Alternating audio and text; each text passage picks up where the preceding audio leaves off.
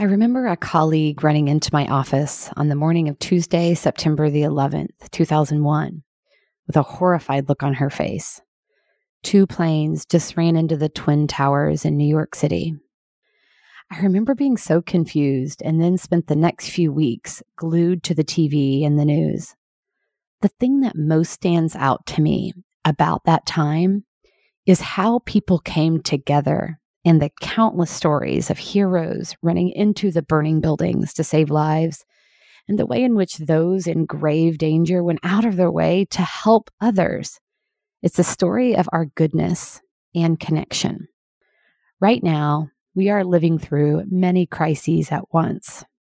Never ending stream of news about COVID, infection spikes, decimated labor markets, deep economic recession, the global movement for social justice, just to name a few. So many are experiencing loss. There are important lessons learned as we reflect on past crises that we've led through, including the events of 9 11.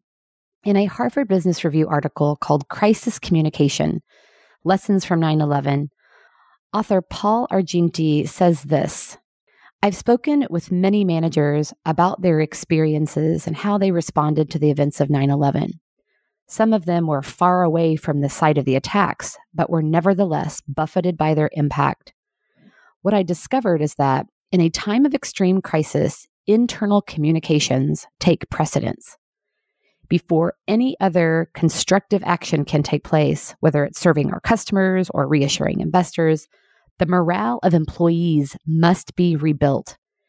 In the words of Ray O'Rourke, managing director for global corporate affairs at Morgan Stanley in New York, we knew within the first day that even though we are a financial services company, we didn't have a financial crisis on our hands. We had a human crisis. After that, everything was focused on our people. Another important takeaway is the important foundation of mission, vision, values. Argenti says many of the executives we spoke with emphasize that a company cannot start communicating its mission and vision during a crisis. Employees will know what to do only if they have been absorbing the company's guiding principles all along.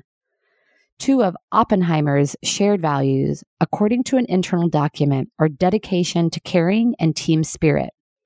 Thinking back on 9 11, CEO John Murphy says if you have a strong culture, you have the ability to maintain focus. On 9 11, we had a structure, a belief system, and a hierarchy all in place. That helped us get through the crisis, and we haven't skipped a beat since.